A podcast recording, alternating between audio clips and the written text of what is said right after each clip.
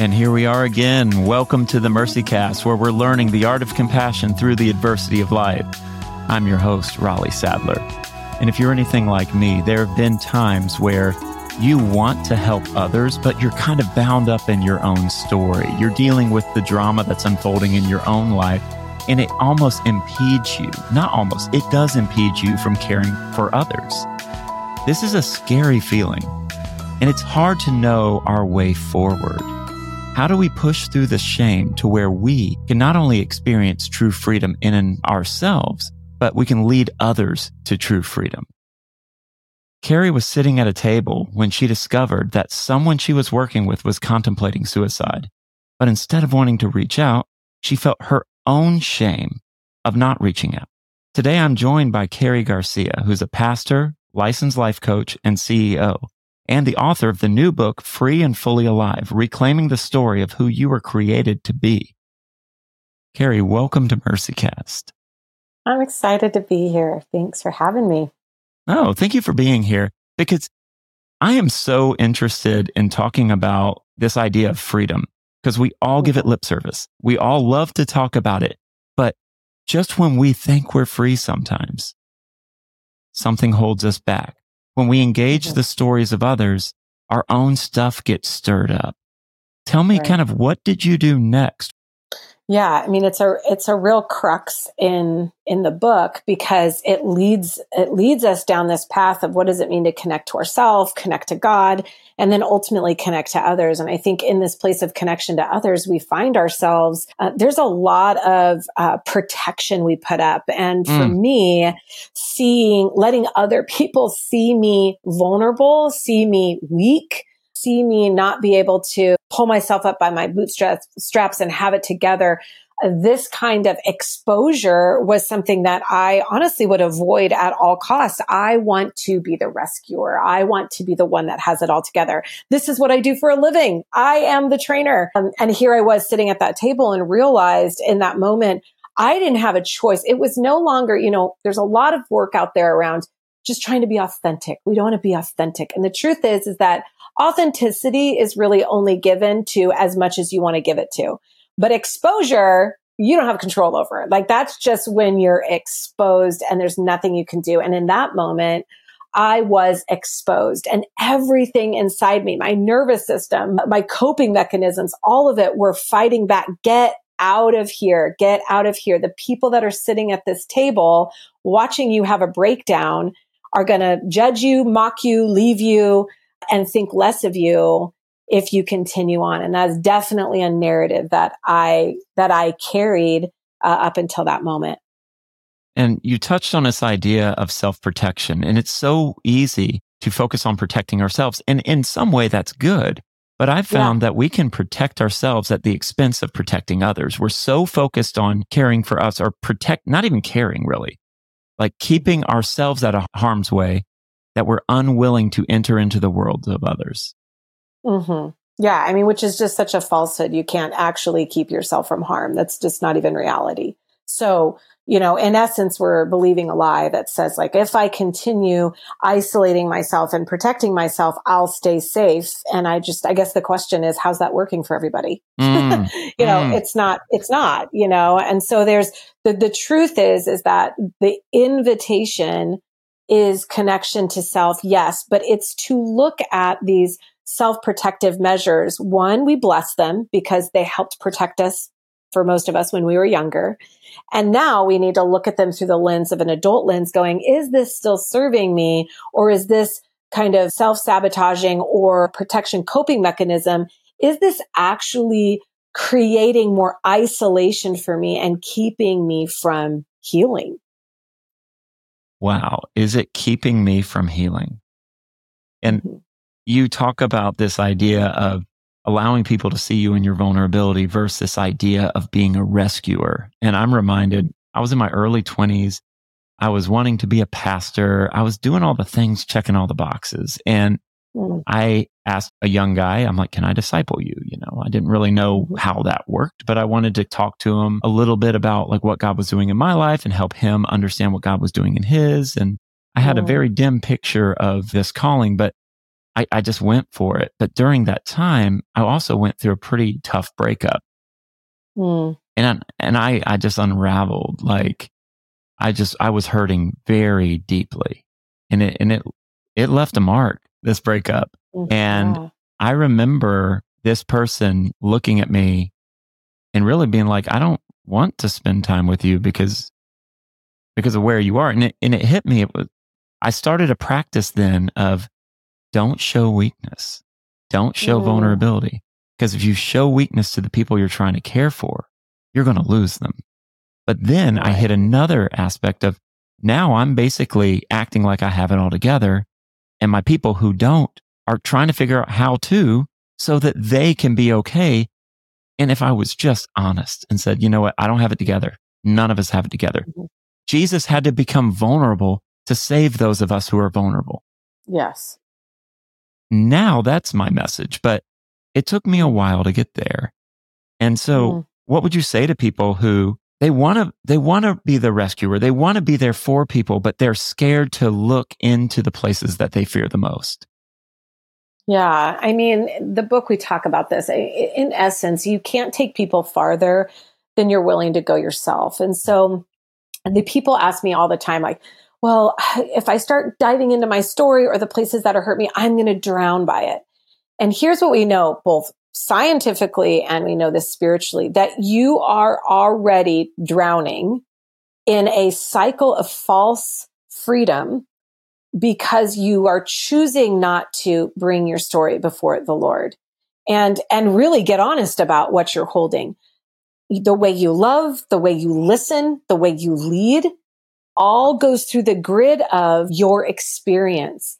And if those experiences that you have had have been harmful, then they need to be rewired, not to eradicate them, but to be, have invitation for the Lord to come into them and be able to tend to them so that there can be a new way of looking at things. So when I was sitting at that table, just to bring it back there, and I'm thinking all these things, they're going to leave me, they're going to mock me. That's data that I have right. from other relationships in my life. But the problem was, is I have, it's almost like I have these sunglasses on, seeing through the lens and the grid of my pain. And it's not accurate perception. So these people actually weren't going to mock me. They weren't going to hurt me, but my nervous system, my, my body was like, get out of here. They're going to hurt you. Why? Because I have data to back that up. Mm-hmm. But what we have to look at is in order for us to start stepping into to real freedom, not just lip service freedom or behavior modification, but true heart transformation, which is really the essence of freedom, then we have to get honest about where we really are so that we can examine the lens in which we love, lead, and listen to the world around us. So don't mistake it. You are living out the stories that you don't engage. 100%. You are living them out. And until they're engaged with specificity, validation, and care, they will lead you in destructive patterns often rather than really in this fully alive, abundant life that God has for you. There's an element of acceptance versus denial at play here as well. If you're willing to engage and accept that this is your story, whether you like it or not, this is where you find yourself, it's much easier to move forward.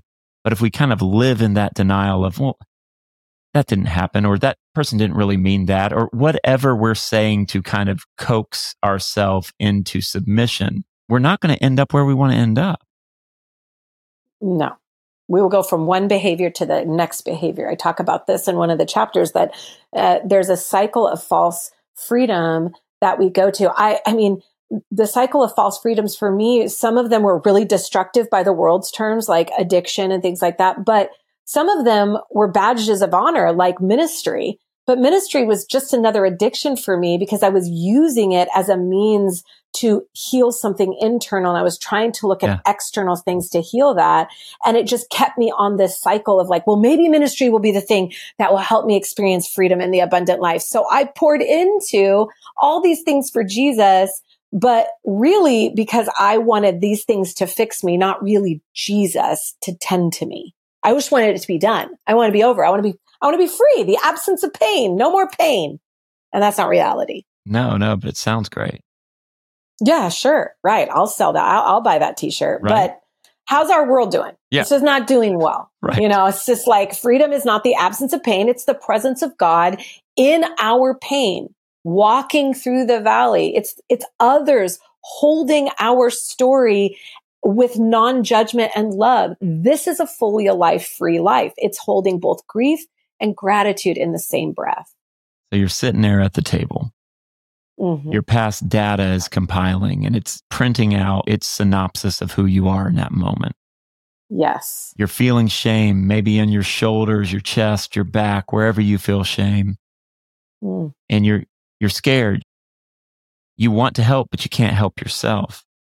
And then mm. you're realizing you're in the throes of this false freedom cycle because in a sense, you have freedom to not help that person, but that doesn't feel like mm-hmm. freedom.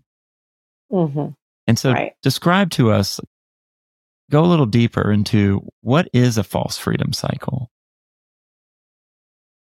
It is our aversion to dealing with our own heart and the harm in our story. It's our, it's man's attempt to try to restore and repair where the enemy has wounded us and where the world has wounded us. Uh, we have been formed by God in our mother's womb for purpose but we have been shaped by a, a world that has harmed us. And, and not all of it's bad, but there's no one listening uh, that has not been harmed by people that have loved, that are supposed to love them. And so when we don't have a place to go to with those stories, we try in our own attempt to try to heal them by behaviors. So we opt for behavior modification rather than bringing the stories of harm that we have minimized or avoided or severed Instead of bringing those before the Lord, we put them in a box and don't want to deal with them and opt for behaviors to try to heal them. And it doesn't work. I believe it was Pete Scazzero who said that God did not die for the version of ourselves that we project, but he died for the mm. real us. Yes. And until we embrace who we really are and embrace reality and accept that, we're going to struggle tapping into what we really need. And it's interesting how you, throughout this conversation, we've been going on for about 10 minutes, but the idea of story comes up over and over and over. And it's so important because yes. we are narrative people. Narrative matters. We all see ourselves at some stage in a story. Sometimes mm. we see ourselves on the hero's journey. Mm. Other times we feel that we are playing the part of the victim. Sometimes we just want the story to end happily ever after. But that's not always life. Our life stories often involve a lot of pain, a lot of suffering. But on the flip side of that, there's hope. There's a chance for a new beginning. And so as you talk about our stories kind of being rewired or dare I say restoried, mm-hmm. what do you mean by that? Well, what I mean by that is you can't escape the stories that have shaped you. You, you, you can't, no matter how hard you try, they're there. They're a part of you. The natural tendency, especially from the enemy, is to minimize it, compare it, or be overwhelmed by it. And yet they're there. Whether we like it or not, they're there. And to really be restored in our lives, again, I'll just keep coming back to this is to look at our story with its complexity, but look at it with honesty. What really happened?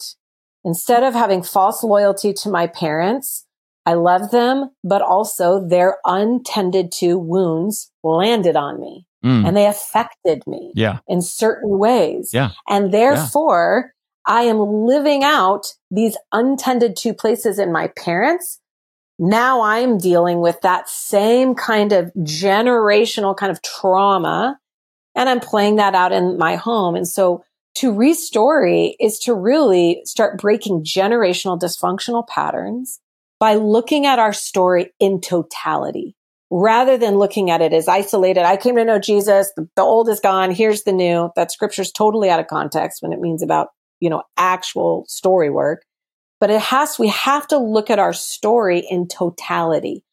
What has shaped me and how has that affected me? Just like Hagar. Remember when she's standing in the field and Jesus looks at her and he says, Where have you come from? And where are you going? So there are two questions there that, that God is wanting to give the totality of tell me the whole story. Because when we see the whole story, we actually can begin to tend to the parts where we're stuck and begin to move forward in that restoried process. Well, and when we look at the story in its totality, we see where we've been and we accept mm-hmm. that. And then from there, we can also see, well, maybe, maybe this is where we're going. Yeah. But we're so afraid of our own story. And like what you're saying, your parents' stories intersected with yours. Your yes, stories all of us. intersected yes. with others. And yes. all of our stories are kind of interlocking and it can be so messy that yeah, if we're not really looking at what we bring to the party, then we're not really going to understand what happens. We're not really going to mm-hmm. understand how we impact people or how we're impacted. One of my former right. mentors had me fill out something he called a suffering timeline. He's like, you don't have to put everything down. Just what are some key things where you just really felt like you suffered in your life? Right. And his presupposition was that God can conform us to himself through our suffering. So if we're willing to look our suffering in the eyes, yes. whether it was something that we did, whether it was something that was done to us, if we can look at that, that might show us who we're becoming. Mm-hmm. And it might point us forward. I know many mm-hmm. who have experienced horrible things that have actually looked their pain in the eyes and they're not mere survivors, but they're mm-hmm. overcomers. They're thriving. They're saying, yeah, this is part of my story, but this isn't who I am, but it has influenced who I've become. And so now I can speak to people who are dealing with this if I want. Mm. I don't have to, but if I want, I can. I don't have to. Yeah, right. I think out of the particularities of your pain come the particularities of your calling. Mm. I think if you want to really know your calling, this is different than gifting. I talk a lot about this in the book. Your gifting was given to you by God at the beginning of time when he made you. Your calling is forged in the fire of your pain because your calling is this hell no, not on my watch while I continue to let this happen on the land. Heaven, yes, but hell no. It's a holy discontent. And we find that holy discontent in the places where we've been harmed. And when that places of harm have been tended to, and there's, we start to feel some freedom and healing in that area, then we look out at the world and we go, I don't want that to happen to anybody else. And, and you might do that calling in the marketplace or in ministry or, you know, running a nonprofit. I'm not talking about your vehicle. Your calling is not right. your vehicle. Right. It is this deep belly kind of guttural. I don't want to see this happen on the land. And that is birthed out of the fire of your pain. And that is why if you want to have hope and know your calling and you want to avoid your story, you will be on a cycle of trying to figure out what's my calling? What's my calling? And, and it's right there in your story. It's right there. Wow. Yes. And most people, when they talk about their calling, this is not what they talk about because this is entirely too messy, Karrie. You got to admit, like this is real life stuff and we mm-hmm. like the three things of like, what's the need? What are your passions? What's your availability? How do those right. three come together in like a Venn diagram or something? Right. Right. But what we're both saying is, nah, when it gets really difficult and you look over your life and you're like, this is the place I fear the most. That might be what God is calling you to.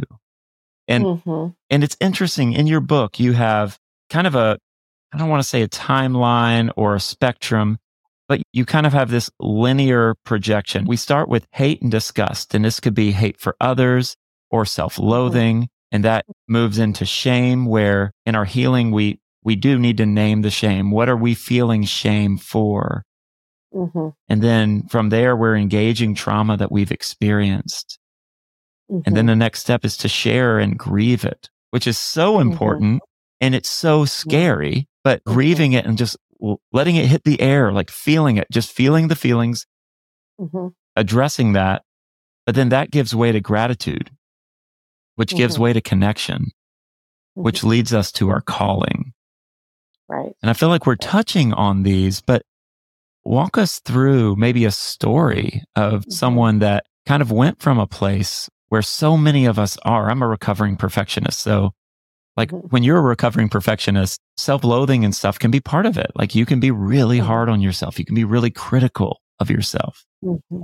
Right. But then owning that, sharing that, grieving that, and moving forward does lead you to either your life's calling or your temporal calling. Like, what is your calling right now?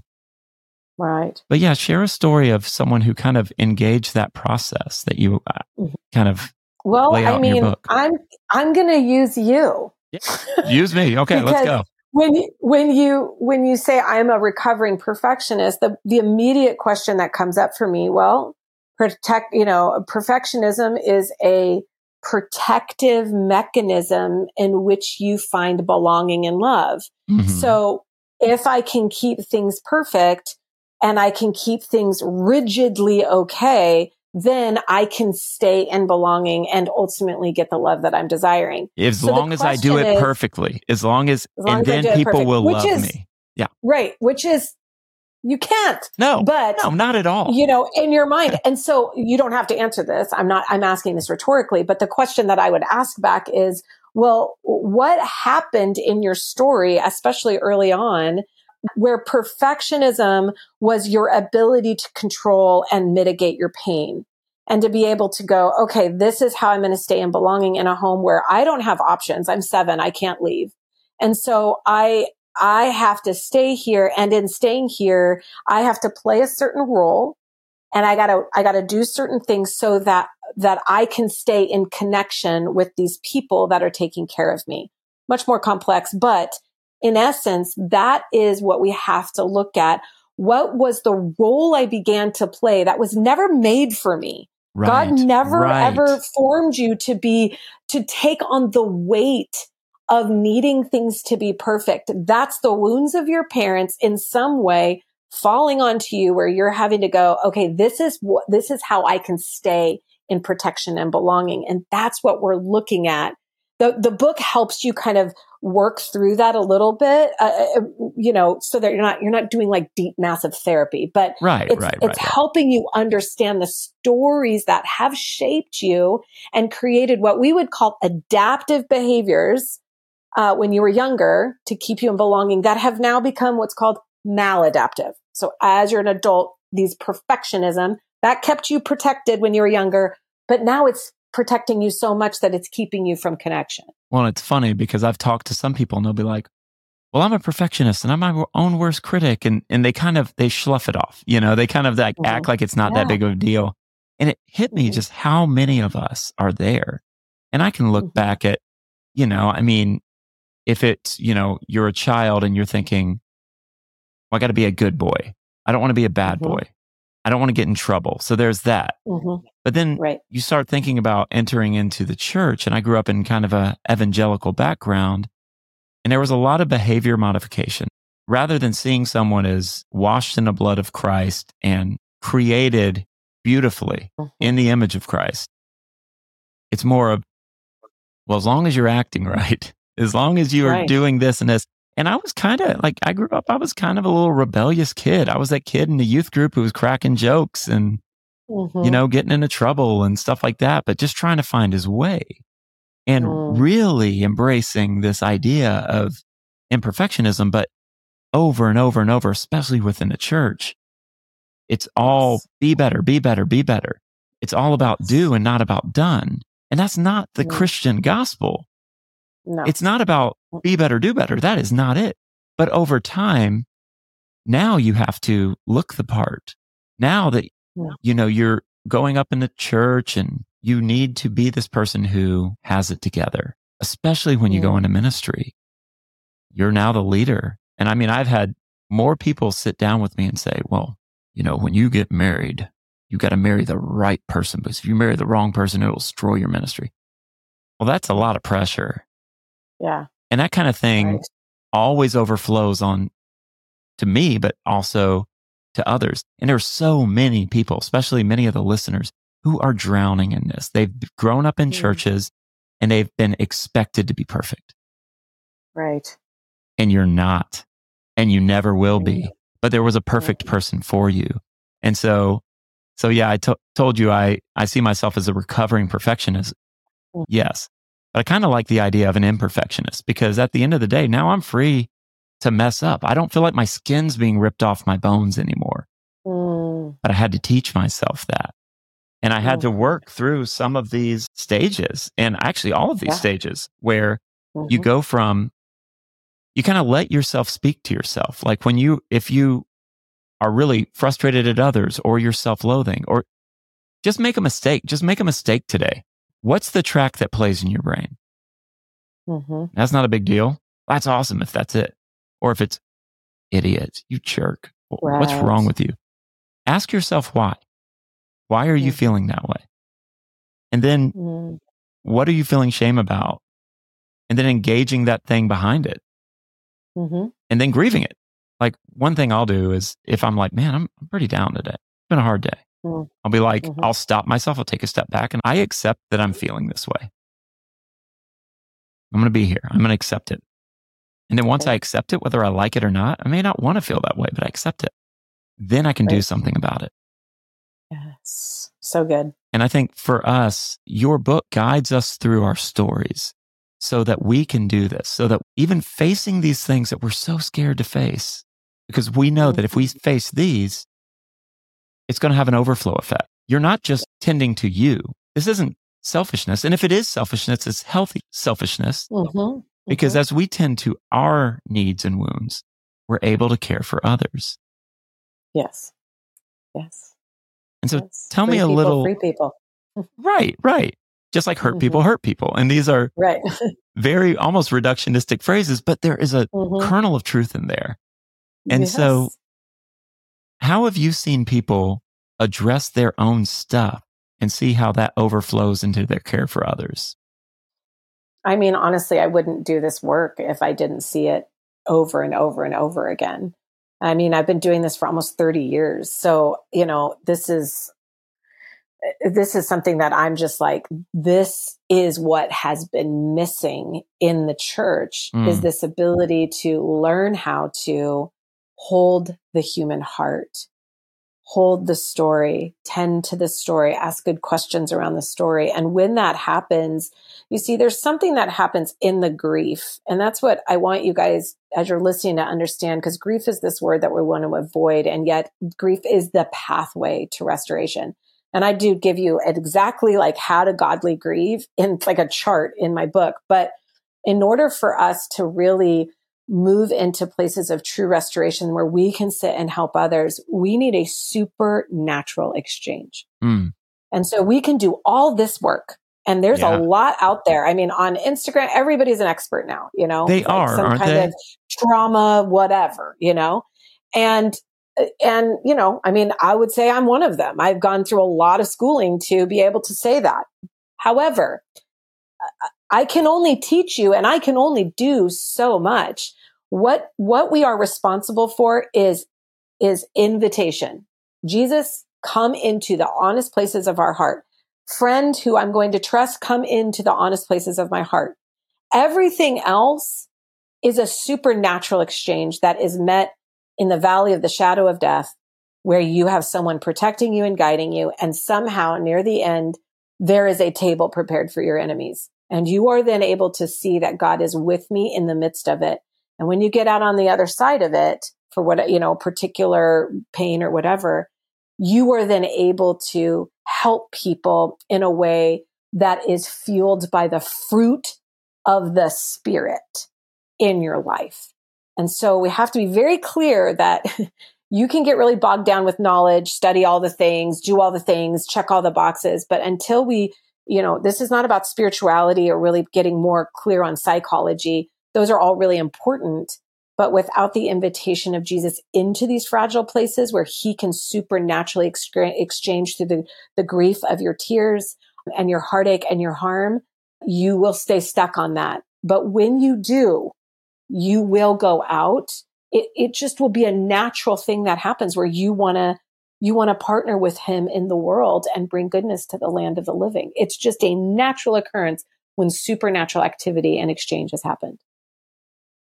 Inviting Jesus into your pain. You know, when we suffer, oftentimes we isolate from God and others. We push ourselves mm-hmm. away or push others away. Right. But in this moment, it's saying, this isn't so messy that you can't see it. As a matter of fact, you already see it. So I'm just going to accept and confess my reality to the person who knows it, who owns it, who is a, like there, who's present. Yeah. Gary Haugen of International Justice Mission once said, he's like, when I work with survivors of severe exploitation, they're not asking me, where was God when this happened? They're asking me, where are his people? Mm. Because mm. the God I believe in, this is what he's saying. He's like, the God I believe in is a man of sorrows. He's acquainted with mm-hmm. grief. Yes, he is. And so God of all people can connect with us in those really dark moments. And I love this idea of inviting him in but also inviting safe people. You mentioned how yes. everyone's an expert. I mean, I was, I was talking this over with a coach of mine and I was like, man, everybody is talking about trauma now. Everybody mm-hmm. is talking about every ism out there. And then yeah. Some of these things they'll have 10 ways to know mm. you have codependency, 10 ways to know you're a narcissist, 10 ways to know, you know, fill in the blank. Mm-hmm. And as he and I would talk about it, you know, what would always come out in the conversation was, yeah, just basically ignore all of that and talk to people who actually know what they're talking about. And right. and I get it. There are some people with letters behind their names that are using Twitter as a medium and or using social totally. media as a medium, and that's a beautiful I, thing. Right. Mm-hmm. But that is not counseling. Right. There's nothing like inviting someone into your life who can mm-hmm. pace with you because we just mm-hmm. want to figure it out rather than deal with it. And I think those two are very different things because sometimes dealing with it takes a little bit more work. And so how do you, yeah. how do you get people to differentiate between doing the hard work and just trying to get it done so that they can move on? Mm-hmm. Well, we live in a culture of fast food, fast fashion, and fast freedom. That's what we want. Fast we want everything freedom. fast. I want it. Yeah. I just want it right now. And the truth is, is that, um, you know, when we came to know Jesus, we were justified in our trespasses and in our sin. And when we go to heaven, we'll be glorified. But we are in the process of being saved, which means that our sanctification, the process of becoming more like Jesus, is just very much that a process. And that freedom, you know, I had this idea that freedom would mean that I wouldn't experience the heartache the way I was experiencing it. And the truth is, is that that wasn't what freedom ended up being. That freedom was actually the, like I said before, the presence of God tending to me in my pain and realizing that there was, was a formula connection to self. What's really going on? I have tons of Bible verses about why I know this to be true.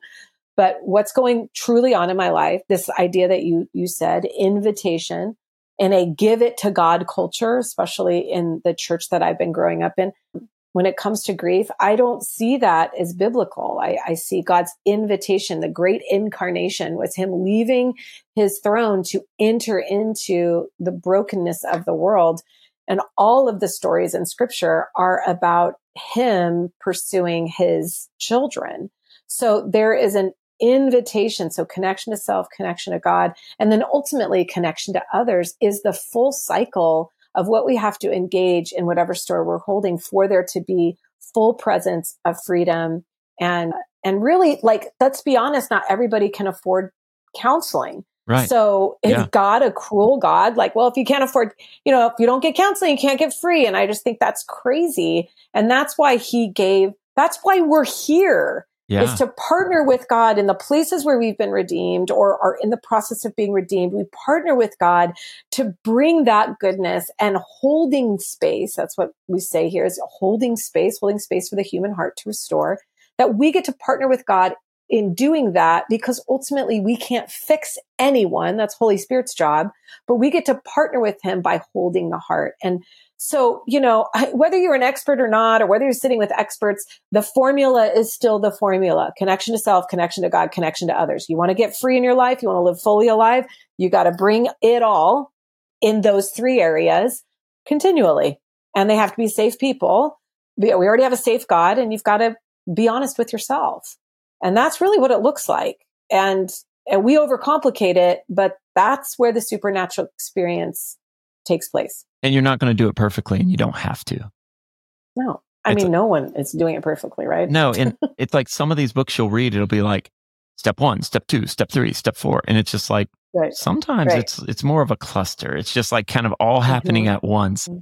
But I love this, this idea of connection to self, connection to others, connection to God. Mm-hmm. There's a holistic element there that is so pivotal because mm-hmm. we're not just, I'll hear some people teaching about healing and health and what have you in certain evangelical circles, and they're doing it all through a spiritual lens. Mm-hmm. That's fine. That's part of it. But there's also an emotional lens, psychological lens, a physical lens. We, we need to address the holistic element of the human because mm-hmm. unless we do that, then we miss something. And I think in the gospel, we do have this holistic salvation. He became 100%. like us in every way to save us. Body, us. mind, and spirit. Absolutely. Body. Absolutely. And people want to look past that and just mm-hmm. preach at the problem. And I think we can do that. But unless we're also demonstrating the gospel, we're missing mm-hmm. something. And so I think there's always a little bit more to it. And you said mm-hmm. something, and you've said it a couple of times that I just find it very intriguing and I want to hear more about it.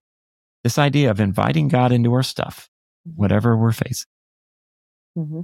And this is something that you've done. This is something that I've done. This is something that you're doing. This is something that I'm doing. Continue, this is something yeah. that our listeners are doing. Mm-hmm. No one, especially on this podcast, is acting like we've figured it all out or have it all together. No. Right. Well, but, good. but, but we are, we are growing and, and mm-hmm. that's it. It's like the fixed mm-hmm. mindset versus the growth mindset. Right. As long as I'm growing, I'm doing all right. As long as I'm, yeah. And I don't, I, I use this idea, like I use this statement almost in a funny way, but as long as I'm a tiny bit better than I was before, but even if I'm not, I'm, it's like, I want to see that I'm, I'm growing, even if like there's some times where I'm like, there's no way I've grown in the last year. And then something happens mm. and the way I handle it is light years apart from how I would have handled it a year ago. Mm-hmm. And so you are growing sometimes even when you don't know it. But this idea right. of inviting God in and inviting others in is very quintessential. And so what's the difference between invitation and just giving it to God, laying it at his feet? Mm-hmm. I think proximity, personal, you know, interpersonal relationship. I mean, could you imagine with your spouse if you just all of a sudden said, I'm really hurting about this or I'm really angry at you about this and you just told them and then walked away? Like deal with it. And then wow. I'll come back and then you just will be good. And that's like, that doesn't happen. There has to be proximity, communication, working through it, wrestling it out. And I think, you know, we have to look at our lives like a dimmer switch in, when it comes to the flesh and the spirit. And, you know, the spirit lives in you, but it's a dimmer switch. And as the Bible says in Galatians uh, 6, 5, Galatians 5, 26, I think, something like that. But it says very at the end there, after fruit of the spirit, if we live by the spirit, then we also must be in step with the spirit. So the spirit already lives in us. That's a given. These, these spirits are the, the spirit of God is already in us. But if we want it to grow and we want to see healing happen, we want the fruit of the spirit to grow in our life, then we have to be in step. So when I say invitation, as opposed to give it to God, I, you know, this always is a really buzz thing. People get really upset about this and I'm okay with it because they love the phrase. I'm just, you know, I just want to give it to God, which I know in essence means this idea of surrender. I right. get that. Sure. But when we are looking at surrender, it is not the absence of interpersonal relationship in step with God. So could we say, instead of, I'm just going to give it to God, could we say, I just want to invite God into this? and let him shine light where I need to go. Let him tend to my open wounds. Let him be the guide rather than require of God this absence of personal relationship and absence of intimacy to just say, God, you fix it. I'll come back when you're good. You know, let your Jesus juice land on me and then I'll just be okay. And that's just not biblical that surrender isn't the absence of relationship. Surrender is the invitation that God, I want you to so tend to my heart that I am willing and ready and available to go wherever you want me to go and do whatever you want me to do and, and, and be honest with you about anything. Because if the truth sets me free, then I have to tell the truth about whatever's going on. And I can't tell the truth if I'm just giving it to God and walking away and hoping it works out. That, that's not a relationship. That's a dictatorship or something else that's weird. well, and I think when people mention give it to God, they're talking about trying to release something. But sometimes mm-hmm. release, I recently did something called the Camino de Santiago in Spain. And I'm doing that next year. That's what I'm talking about. See, I knew that's we were going to be friends. And, and so I'm sitting there walking, I'm doing the primitive path. So the very 1st mm-hmm. Camino, 13 I mean, some people do it longer, but I, I, took 13 days walking through the mountains. I grew up in Florida, so mountains aren't necessarily my friend, but mm. 250 miles through the mountains. It was probably the most difficult and most beautiful thing I've ever done in my life. Mm. One of the quintessential parts of this particular pilgrimage is leaving things on the trail and picking other things up. So as you're mm. walking, it's all about baggage when you have to pack your bag and unpack it every day, you start to realize this is a game of ounces.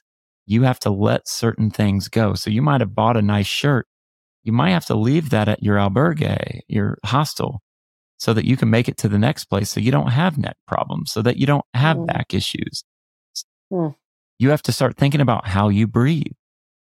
If you're just breathing through your mouth, your muscles aren't getting enough oxygen. But if you breathe through your nose and then out through the mouth, you're going to be able to get farther faster. And so one of the things that I learned while I was on that, and I found out about it because of a friend of mine who's a pastor told me about it. And he was just like, yeah, I went, I let things go. But the whole trail for me was about being open and present. And so yes. As I was processing things that I've probably processed for a long time, it was on that trail that I'm like, God, I think I've held on to this long enough. Mm. And and my whole goal was just to get closer to you. And so I don't really know how to do this. I don't know how to stop replaying this in my head, but right. But I'm done. And so if you want it, take it. And then for me, symbolism is important. So I'd write it all down mm-hmm. And leave it somewhere, put it under a rock, whatever. But basically, write down I'm done carrying this. God, it's yours. Mm, hmm And for me, that is something a little bit different than to just give it to God because I would have people throughout yes. the process say stuff like, well, just give it up to God. And then you start feeling shame because you shame. can't give it up to. God. And yes. it almost takes walking with him to the point where you trust him enough to be like, I'm really tired of carrying this and I'm scared mm-hmm. and I'm tired of the shame and I'm tired of the fear and I'm tired of anxiety and I'm tired of all this. And I know it's not going to go away completely, but I'm going to hand it to you. And what happened was mm-hmm. in those things, yeah, they come to mind sometimes. Sure. Right. Yeah. But not like they did. Right. Right. And, and I think it's inviting him in. It's asking him to redeem our pain. Mm-hmm. It's asking him to be a part because he's there.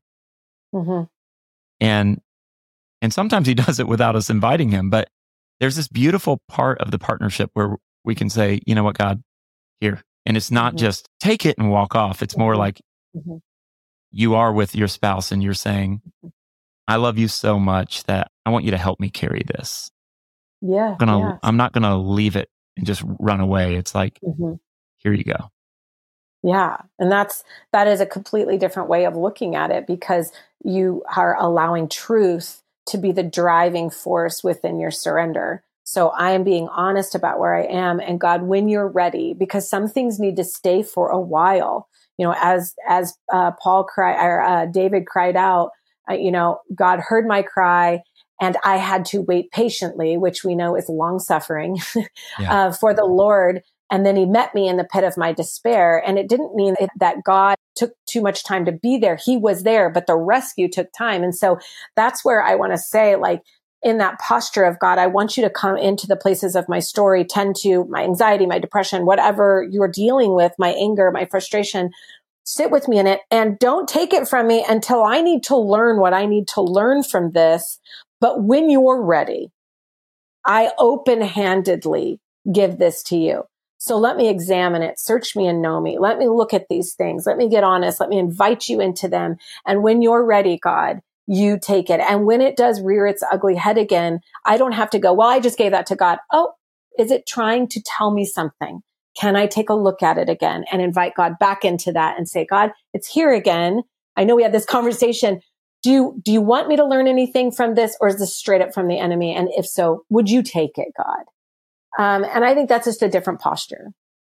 Yeah. And if it does come back, there's a good chance it might not come back with the strength that it once did. Yeah. So true. And it's or for like, the longevity.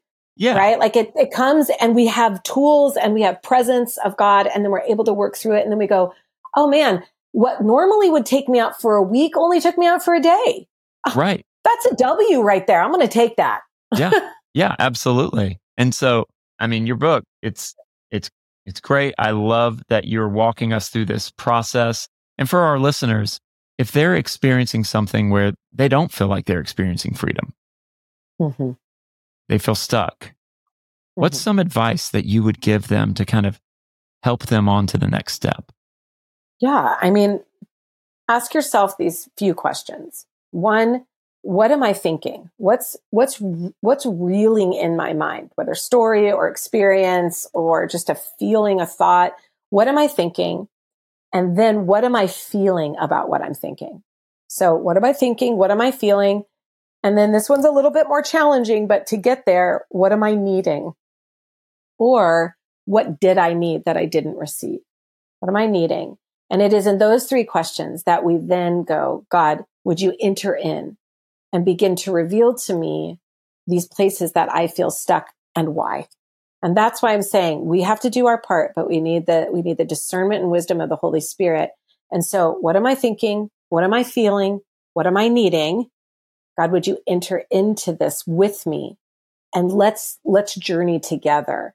Because he will not leave you stuck. If your heart desires to be free, but we have to be honest because remember, you can't wear the t-shirt, the truth sets me free and not tell the truth. So you That's have it. to tell the truth. Even if you're very angry at God, tell him he yeah. can handle it. Read First yeah. Kings chapter 19. It's in my book, but Elijah yells at God. So that's what I would say. And he already knows that questions. you're angry at him. He just wants yeah. you to vocalize it.